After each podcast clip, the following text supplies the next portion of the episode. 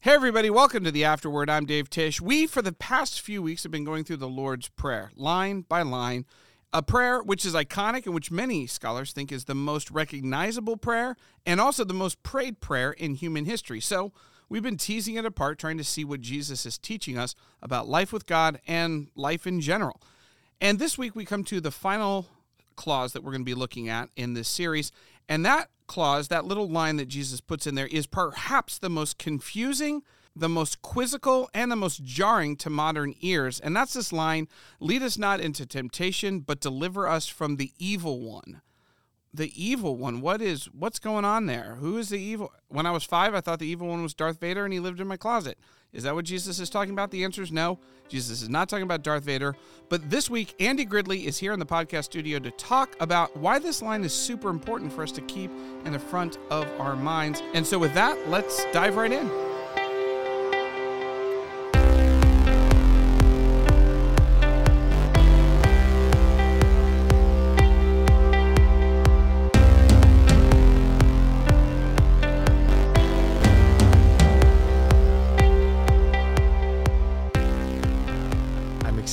No, so I have to I have to share this with you. You got a teenage daughter.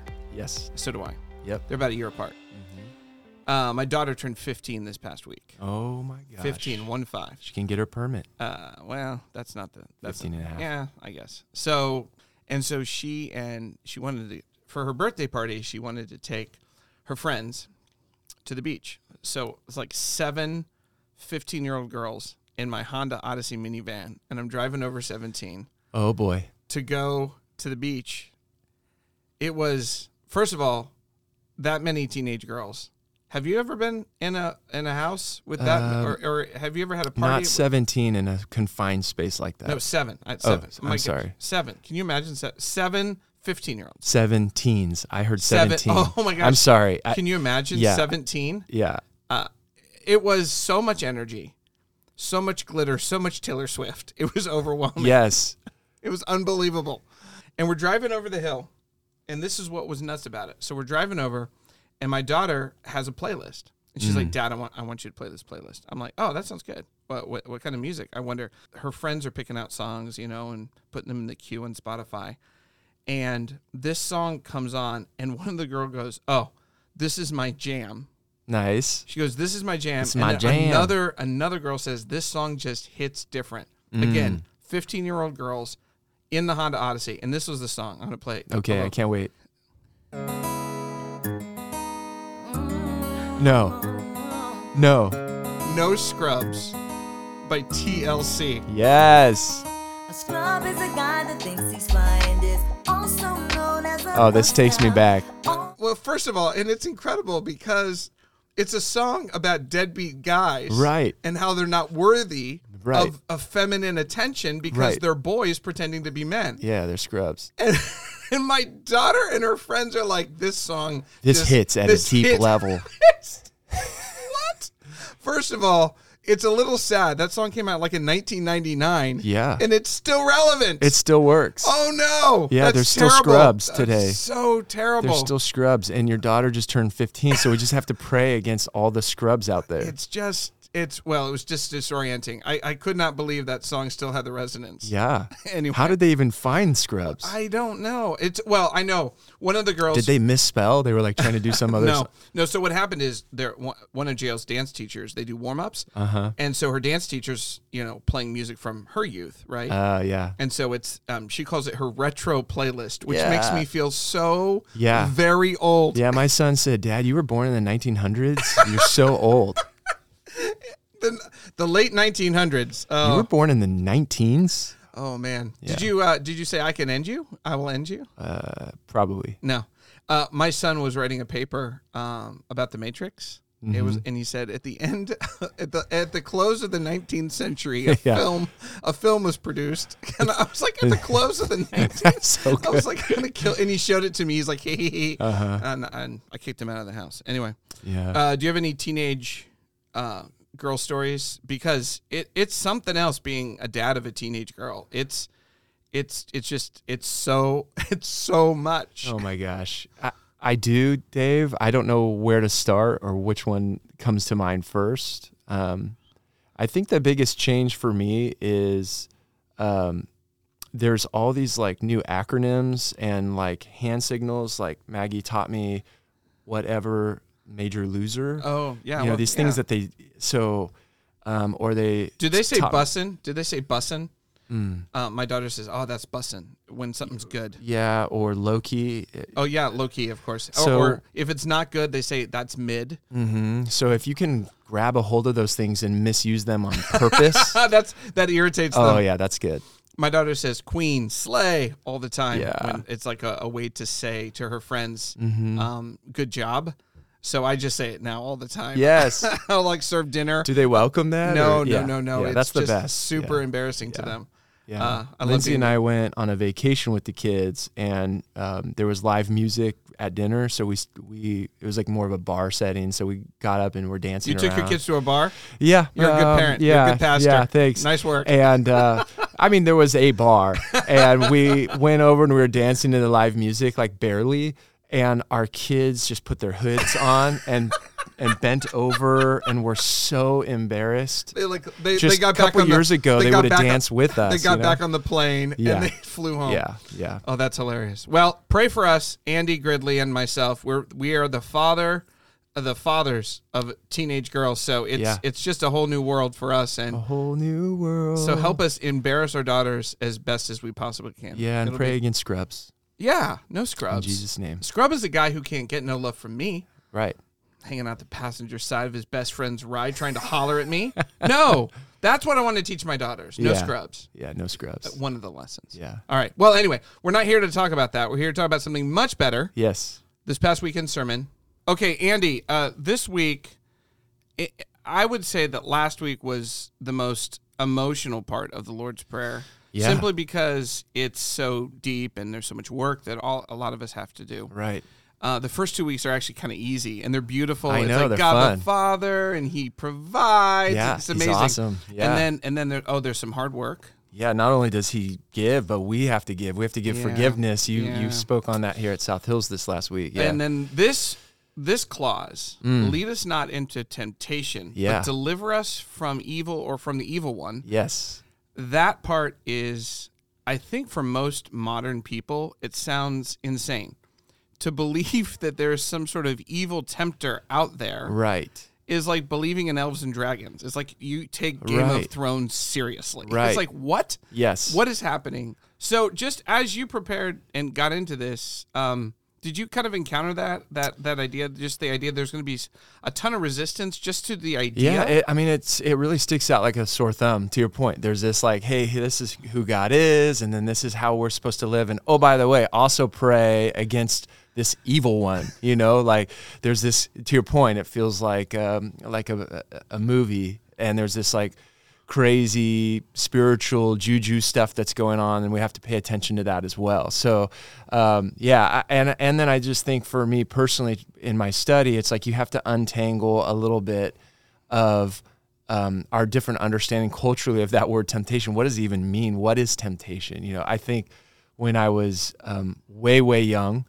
um, my first thought of of like lead me not into temptation when I was way way young, my mom would go to Weight Watchers, and she would she wanted to lose weight. That was a personal goal of hers. And right next door to Weight Watchers, where you learned all these healthy habits, right next door. Guess what was right next door? Uh, some donut shop. It was. You got it. It was a donut shop. And it was like, who in their right mind put a Weight Watchers right next to the donut shop? I don't care what the uh, you know, the the lease was. It's it's like working against the goal, right?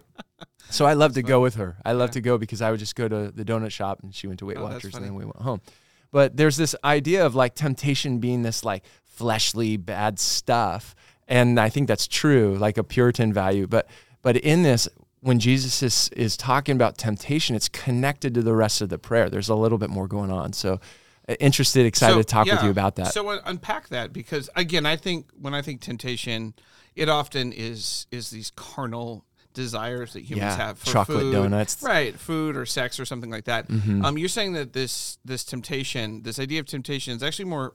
It's bigger than that. yeah, it's like not less than that, but it's certainly more than Ah, right. I, I love that clarification. yeah. It's not it's not less than, but it's certainly more than. So, so, uh, like as you were studying and as you're looking into this, what what kind of re- how did you bring this this idea of this word into sharper relief? Yeah, definitely.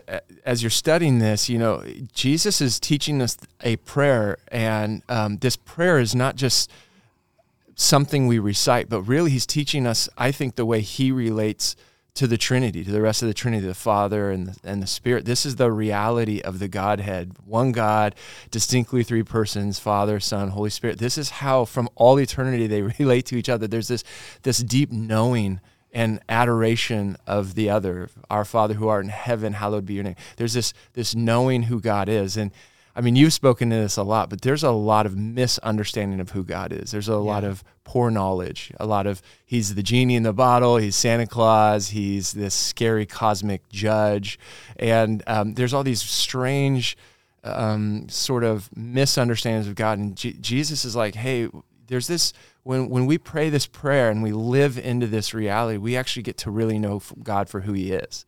And then within that, um, we also start learning to accept what comes our way. You know, the uh, as it is in heaven here on earth. There's this this radical trust, like, hey, I'll do what's in your word, even if I don't like what's in your word, or or, or I'll experience something in my life. I'll, I'll trust, even if I don't like it, that you're at work and you can do a good thing in in and through it. So there's this radical trust piece.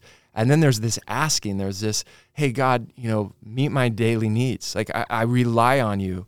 And when, when I really trust you in this way, not only do I believe you're going to give me stuff, but, but I can be generous with others, with my stuff, the stuff that you've given me.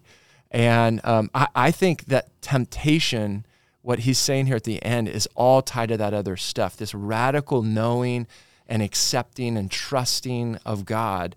Uh, We're going to be tempted when we live this way um, to, to stop that, that life. We're going to be tempted uh, to take things back into our own control. We're going to be tempted to see God in wrong ways, all this stuff, because this life, this Jesus way, is really, really tough in this world. This kingdom come is tough. Yeah, it's almost like we're in a stream that is moving very fast in the opposite direction Yeah. in the world, and it takes a lot of work to paddle upstream. Yeah. that kind of idea. So it's not so much about donuts and such; it's about the way that we live our lives, the way we choose to live our lives. Yeah, Um, this radical trust of, of God. So, but then there's this verb here: "Lead us not in temptation." Uh, James later on says that God doesn't actually tempt you with evil. That's not what God does. But it says, "Lead us." It's a prayer to God. Don't It's a weird thing to say. don't lead us into temptation, implying that perhaps God sometimes does. Right. Yeah. there's what- like, real why dissonance. would God lead us to a place where He's tempting us to fall away from from Him? Right. Like that doesn't. So, like even as you unpack that, eh, but deliver us from the evil one. That's the next clause. Wait. Right. So who's doing the tempting? Is it the evil one or is, is God leading us? Uh, Like what what's going on there? Yeah, yeah. I think I, I've actually heard people say, like, man, you know, I struggle with alcohol, and then there was like a bottle there, and did God put that there? You know, and, and the truth is, as you said in James, um, in the book of James, James says that God cannot be tempted, nor does he tempt us. So it's strange that Jesus says, hey, pray to God, don't lead me into temptation, if that's what's our understanding of God. But then know? a couple chapters earlier in Matthew four, the Spirit leads Jesus into the desert right.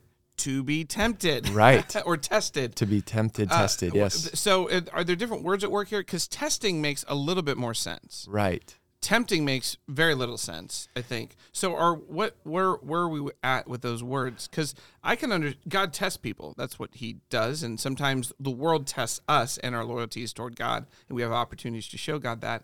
And God's primarily interested in our moral development, our, our relationship with Him. So it would make sense that He would put opportunities in front of us to power up, to level up. You know, a boss, a Yeah. boss fight. You know, Yeah. like in a like a video game.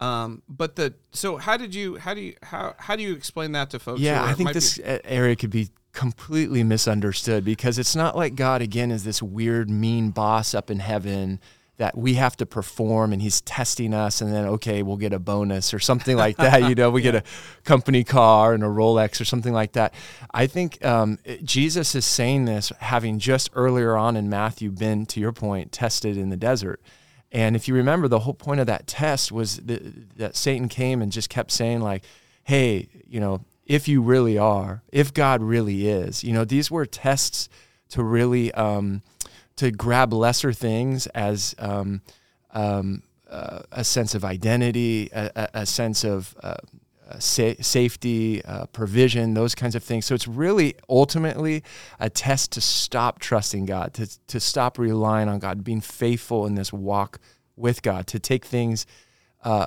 in our own way, uh, under our own control, to make ourselves the moral center of the universe, those kinds of things. It's so, yes, I think the word, uh, if you look at it as people have teased it out with the context of things like the, the book of James, it says he doesn't test us or tempt us. The, the, the actual word here is he's when we're when we live this way, this Jesus way, we will be tested in a world that is anti-God. The enemy will come and he actually has schemes and purposes for you to just like he did with Jesus in the desert to bail on God to give up to stop being faithful. And there's this whole flesh piece. We could talk about that too that makes it internally hard that Satan you know kind of puts the salt uh, or his thumb in the wound a little bit of Yeah. our flesh and and pushes there and um, makes it hard for us to to want to be faithful to God our predisposition because of our sin nature actually pulls us in the wrong direction away from God. Uh, it's interesting that that helps a lot because temp- tempting versus te- testing makes sense. That that I think for a lot of people they're like, well, if you live this way, it's going to Yeah. be really difficult. I think the test is to rely, to pursue, to run back to God, to be resourced by God, to do life with God. It's that kind of orientation. The test is to to curve inward, to so if we if to we, move away from if we God. take this word, lead us not into temptation. If, if we tie that back to the tempting in the desert, back in the earlier parts of Matthew, yeah. that can help us say, "Oh, that's what Jesus was doing." And I don't. It, could you could you help me out and not take me there? Right. I think it's actually this You're is what I love about God, scripture that, and yeah. about Jesus. He's so realistic. When he's saying lead me not into temptation, he's like, I just lived it. It it sucks. It's hard. This eh, I mean, if anybody reads 40 days in the desert without food, you know, like fasting, praying, like there that was not easy. So I think Jesus is saying, hey, when you leave live this way, when you live into this prayer, our Father who art in heaven, etc., when you live this way, this radical knowing of God, radical acceptance, radical trust, um, it's going to be hard. Yeah. And and there's going to be times where you're going to be put to test if you really can continue to live this way, want to live this way, are faithful to live this way. Um, and when those times come, um, it is human to say, I don't want to be here. I don't want to experience this. And I, I know in my own life, I, I'm guessing you have some times in your life. I'd be curious to know, like, where you're just like, God, please, anything but this. I think that's what Jesus is saying. Yeah. Well, it's it reminds me of the garden uh, when Jesus is like, "If there's any way that this that this Yeah. that this can pass from me." Yeah. But and then he that what's he do? He kind of reprays the first part of the Lord's prayer, not my will, but yours be done. Right. Which is kind of the first part of that. So I think you'd be a fool to say this is what I want. I'd Mm-hmm. love to go into the desert and go toe to toe with you know the tempter, Yeah. the Satan, the accuser. Right. That, sounds always feels to me like spiritual CrossFit. It's like how many tires can I throw, you know, to, to be cool and look good to God, you know? And I don't think that's how God is is testing us. But if it comes, Yes. If it comes, And when it comes. or when it comes, Yeah. let me win with your help. Yeah. Deliver me. Yeah, deliver me. So deliver. Do, well, actually, I, I probably misspoke. I said let me win. Deliver me is actually a posture of I need rescue. Yeah. So even in that, it's not like help me be super strong and awesome, Yeah. so that I can beat up Satan and win and be the best. Right. Deliver me is a is is a posture of helplessness. Right. It remind it deliverance is what the Israelites needed from Pharaoh. Yeah, there's some some um, some shades of that word of of deliver me that actually for for the listeners who would have heard that word, it, it would imply one of the uses was to drag somebody like through the street to drag them out of danger.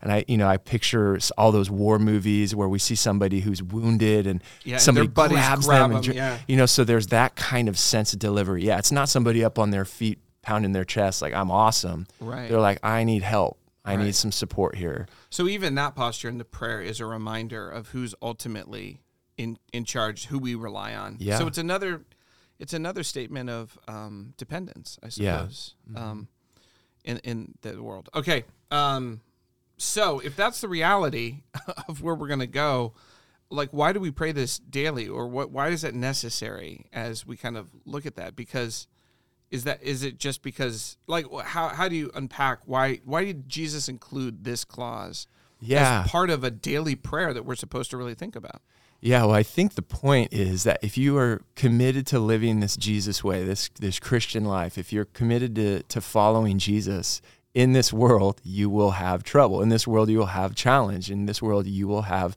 a testing um, whether or not you really rely on God. If it, um, and when those times come, Jesus is first, I think, just humanized. Like this is going to be tough. It's okay.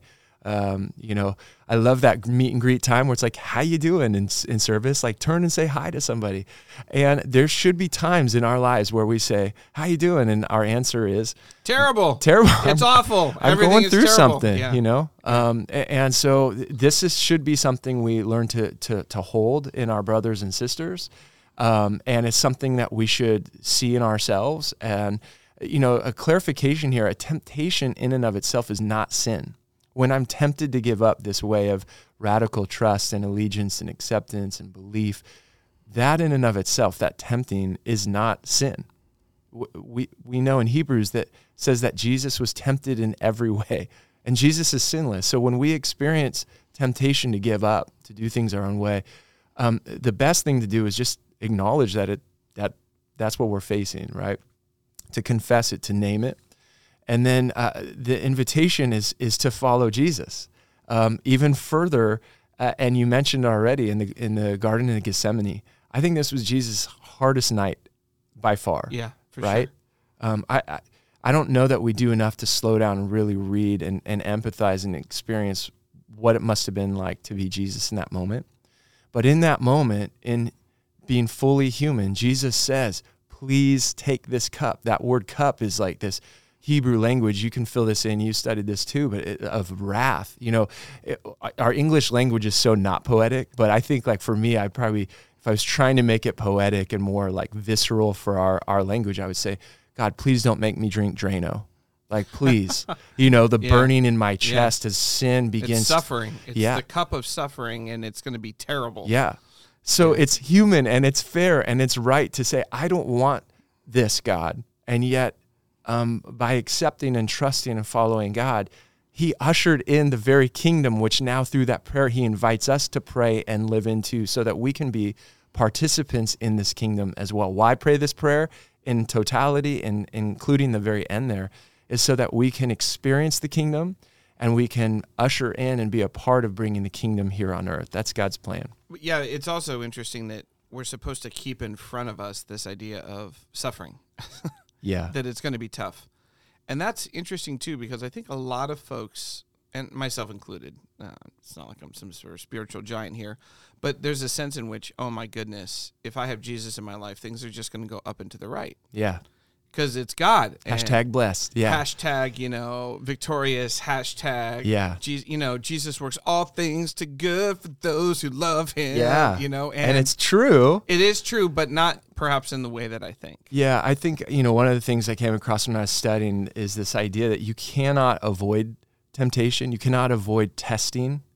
If you're really following Jesus and you're wanting to become like him, you're going to experience temptation. You cannot over, um, you cannot avoid it, but you can overcome it. That's what scripture promises. But it's not that sort of, you know, I'm awesome kind of overcoming that sometimes Right. is pervasive in our Yes. thinking and in our culture. when we say we have overcome, we think uh, we've overcome and now we're comfortable and It felt good the whole time. yeah, it was and- easy. Yeah. and that's not Yeah. that's not what's going on.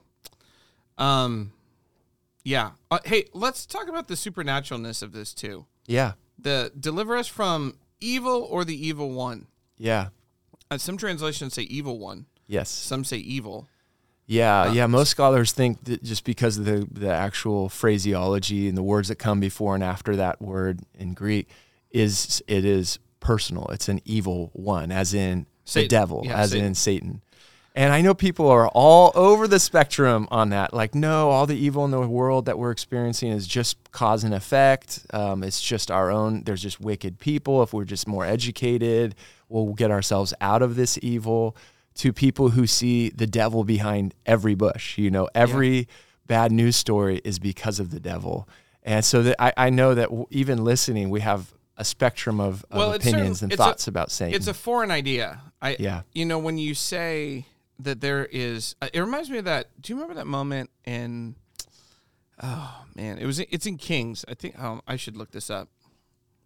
I have to look this up because I'm going to feel stupid. I'm going Okay. to say it wrong. So give me a second. So while you look that up, I'm going to share this quote from C.S. Lewis, and I think it's so cool because screw again, tape letters. Did you quote Nope, the Screwtape? Oh, no, okay. but it's it's in mind with this thought of this prayer. Like Jesus again gives us this prayer to live into this reality of the kingdom come. This is what it's like um, to walk with Jesus, the way of Jesus, and to usher in this kingdom. C.S. Lewis says this. It's really interesting um, in re- regards to there being resistance to this new kingdom, this new way. C.S. Lewis says there is no neutral ground in the universe. Every square inch, every split second is claimed by God or counterclaimed by Satan. man. Whoa. Yes. Whoa. So there's a battle. Yes. Well, the I was thinking of that moment, and um, it's kind of Old Testament-y, but it kind of reveals a biblical truth. It's in uh, Second Kings, and this is with Elisha. Oh, yeah. And what what's happening in the story is that it's this crazy moment where um, Syria, the the nation of Syria, Syria is making all these battle plans, and God keeps telling Elisha their battle plans, and he keeps telling the king of Israel, and they keep thwarting him. Yeah. So the king of Syria is like, "Oh, there's got to be some sort of uh, spy." Mm-hmm. He's like, "Who's the spy?" And they're like, "Nobody. It's this. It's this prophet Elisha. He knows what you're thinking and saying in your bedroom, in your bedchambers." Yeah. And he's like, "Well, let's kill that guy so we can win." So Yeah. they go to seize him, and um, they call him in, in in this text, and they surround. He's in Dothan, the city, and so the king of Syria sends an army to go grab this guy because if he defeats Elisha, then his plans won't be revealed anymore. Right, yeah. And so uh, it says the servant. Um, this is in Second Kings, uh, in verse fifteen. Uh, in, in chapter 6, um, it says, When the servant of the man of God, that's Elisha, got up and went out early the next morning, an army with horses and chariots had surrounded the city. Oh no, my lord, what shall we do? The servant asked. And, and then Elisha says, Don't be afraid. Those who are with us are more than those who are with them. Yeah. And his servant must have been like, Oh, you're crazy. yeah. Like the old man's lost it. Like, you know, you're, you're, you're, is your vision gone? Yeah, if you really pause and think about that, you visually see in the physical world this gigantic army, and the guy next to you is like, "Don't worry, there's we got more on our side." And then uh, Elisha prayed, Open his eyes, Lord, so that he may see. And then the Lord opened the servant's eyes, and he looked and saw the hills full of horses and chariots of fire all around Elisha. Yeah, That does not play well to our modern ears. It's, Right. It feels that feels like a fairy tale. It feels insane. Mm-hmm. And yet, all through this, this is what Jesus is telling us: Be aware of this. You've got an enemy. What, what's the, the, the he, he's like a roaring lion that prowls Yeah. around looking for people to kill and destroy. Right? yeah. I think First Peter. Yeah, Yeah. Mm-hmm. So that reality. Now, without being weird about it, like how do like how do you think about that? Like how does that shape? Yeah, if here's how I'm currently thinking Okay, about it yeah, as I- it relates to just praying into this prayer, living into this way of Jesus and expecting adversity and expecting the evil one. Um, you know, th- there I think Second Corinthians 2:11 is a is a passage that says that that um, that Satan is actually like thinking through schemes um, to get me off course from following Jesus, following this way. Um, when Jesus resists the devil, um, we know that in Luke it says that the devil left him and waited for another opportune time. So it's not like Satan is just kind of circumstantially showing up and testing folks and trying to get them um, to to change their allegiance, etc. He's actively at work constantly looking for ways of weakness and and testing us uh, to get us off track. And my thought about that is if you were to ask me like hey where is god active in your life because i've been a christian for a while i believe god is active in my life i've experienced it even if you asked me that it would take me a few minutes to be able to say well this morning i this is where i saw god at work Yeah. but if scripture is true, and I believe it is, that Satan is also active in my life, and you say, well, where is the enemy working in your life? Where, where did you sense him trying to test you? I would be like, uh, I would take me a day, a week to be able to articulate that. I, I just am not sensitive. I don't think that way. Back to your point about having eyes that see sort of this the the spiritual reality, the spiritual realm, and not just my physical world. You know what I eat and my workout and my drive to to church. Um, but to actually be really aware of the spiritual forces, positive and negative, in my life, it would take me a minute to articulate the good ones, the God ones. I'd be kind of void to be able to tell you where the enemy's at work. I think we need to become more aware. Jesus certainly was. Wow. Uh, like a playbook. He's got uh, our our enemy is relentless. Yeah. He knows our weaknesses and he's going after them. Yeah. He's like Bill Belichick. and he's a master coach and schemer.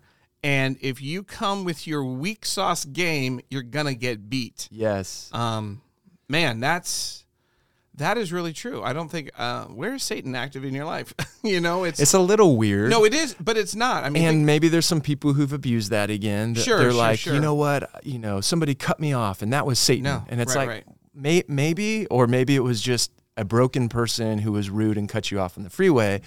And yet, I think we should be um, increasingly aware through the power of the Holy Spirit where God wants to work and also where we're being tested. I had a buddy who um, he talked about uh, shadow missions. Have you ever heard that term? Oh, So the idea is that God gives us a mission, you know, uh, uh, something, a way to use our life that en- enhances not just our joy, but the kingdom of God. yeah. And then on the other side, there's a shadow mission, which Satan is tempting us toward. And you see this this uh, peek out a little bit. Do you remember that moment when Peter's in a boat and it's in? in I'm on a boat.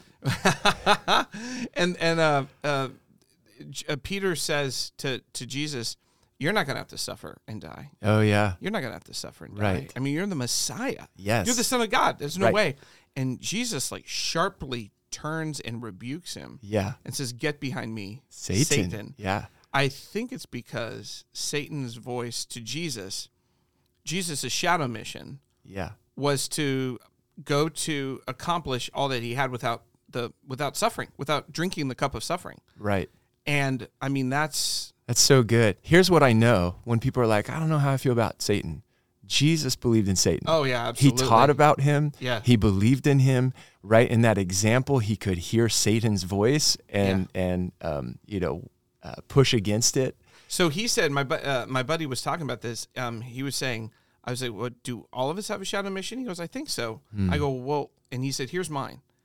He said, "My shadow mission is to go to work, make lots of money, come home, and sit on my couch and watch Netflix while the world goes to hell." Ooh, yeah, And I was like, it was so sobering yeah, that comfort and wealth were the temptations yes, to distract him, numb him, anesthetize him yeah, from the urgency of the kingdom of God in his own life yeah. and for the sake of his family and neighbors. That's good. Yeah, I was thinking about for me, it just um, you know, whenever you're speaking, you're you're trying to be aware of where this is working in your life, and uh, I'm embarrassed by this, but I uh, I worked a lot this week prepping for this message, and I I wanted to do a great job for good reasons. Sure. And then I also started realizing, um, in a way, the performance side of me was starting to kind of come alive because I was hoping to get a sense of that I'm enough, that I'm okay, that I'm valued, that I have some worth. So I, I was, I was overworking in the office. To look good. And then my son Moses, um, he was so excited for dad time when I got home, but I had expended so much energy, not just one day, but multiple days, that I felt um, completely unable to want to connect with the very son whom I love because um, I'd spent it all in the office. And I think that um, the temptation was to answer the question, Am I enough? Am I okay? Am I valuable? Through my work, a really, really good thing. And so this is, I think it's happening It's so subtle. all It's the so- time. uh, uh, yeah. And this is what I would uh, encourage folks. You know, the enemy is real. You mentioned the Old Testament, a cool story of somebody's eyes being, you know, unveiled, and they could see that the greater is this army, God's army, than than this scary physical human army. But we have that Jesus says that too in John. He says, um, uh, you dear children are from God and have over, over- overcome um, the the world because the one who is in you is greater than the one who is in the world. You know, Romans says that the Spirit of God that raised Jesus from the dead is in us. And um, through his Spirit, the same Spirit that helped Jesus pray that prayer in the garden and still willfully embrace suffering on our behalf and overcome sin, and um, that Spirit is alive in us. And so there is a chance, there is a way forward for me to learn to somehow keep praying this prayer, living into this prayer in such a way that I know I'm loved, uh, using this example I shared, that I'm enough, that God is my father, um, that this God has a name, He's personal, He knows every need, and um, that I can put in a good day's work in the office and still have enough for my son at home, you know, to not start to to push those lines where um, I overperform in one way and underperform in the other work that God has called me to. It's all ministry. Yeah. All of it. All of Yeah. it's ministry. Yeah. Well, it's interesting too because it's saying like, look, be aware, be vigilant, Yeah. but don't be afraid. Yes. And that there's a difference. And I think that's where we can tend to swing one side or the other. We're either not aware at all. It's just like be sober, be awake. Yeah. yeah. Mhm. We're either not aware at all or we're aware and all of a sudden we get like freaked out. Yeah. You know, like, oh my gosh, like what if I mess up it or demon's gonna invade my home? You know, it's just Yeah. um Right. I read this art. Somebody sent me an article that said those thrift. It said "Be not afraid," and then the tagline was a preacher saying those thrift store purchases might have demons attached to them. Oh wow. so it's just like okay, so we can be vigilant but not hyper afraid, right? Right. Because Jesus is, um, as the opening of the prayer teaches us, he's a good father. Yeah, and I would just say, you know, because Jesus actually experienced um, our testing in every single way, Hebrews says not only do we not have to be afraid of the evil one, but we can actually be assured that we can run to Jesus as our high priest, is how he's referred in Hebrews. And, um, you know, I think that's the point is when we're experiencing this stuff, eh, there's a little embarrassment, there's a little shame, like, shoot, I did it again. I worked too many hours, or shoot, you know, because of X, Y, and Z, I- I raised my voice at my kid again, or, you know, whatever it is for people. You mentioned consuming stuff to numb out and to just kind of avoid pain. Whatever it is in our lives, when we experience those kinds of tests, the point is, according to Hebrews, is to run to our great high priest Jesus, who's prayed this same prayer and experienced strength and renewal and grace in our time of need. Hebrews 4:15, we do not have a high priest who is unable to empathize with our weakness, but we have one who has been tempted in every way just as we are, yet he did not sin. So cool. It's the second part of the verse, right? Deliver us. Yeah. What will God do? He will deliver us. And Yep. Jesus, if anything, is proof that there is no power too strong that he can't break and no cost he won't pay. Right. No sacrifice he won't make to deliver us. Yeah, so And that's good news. So 16 says, "Let us not, uh, let us, excuse me, let us then approach God's throne of grace with confidence, so that we may receive." I love that, that we may receive mercy and find grace to help us in our time of need. There it is. Boom. Man, well, lots to think about, Andy. I think I, I think it would be good for us to think. Yeah. uh, what are the particular? If you were Satan, what would be the playbook Yeah. to slowly? Because Those shadow missions. because here's yeah. the thing, I, you know, like in all those movies, when demons show up, right? What do they? They look like something out of Alien, out of a nightmare scape. Right. But Satan is called an angel of light. When he appears, it's not. If it was obviously scary, we'd run, right? Right. So it's the subtle temptations. Right. Um, it's the little tiny things. Yeah, it's good things. He Yeah, he- good he's things. not. He's not going to turn you into a, a, a murderous drug cartel member overnight. right. It's going to be something much more subtle. Right. Chipping away at your marriage, Right. at your relationship with your kids, Yep. insecurities that lead to overwork, distraction from the plan that just.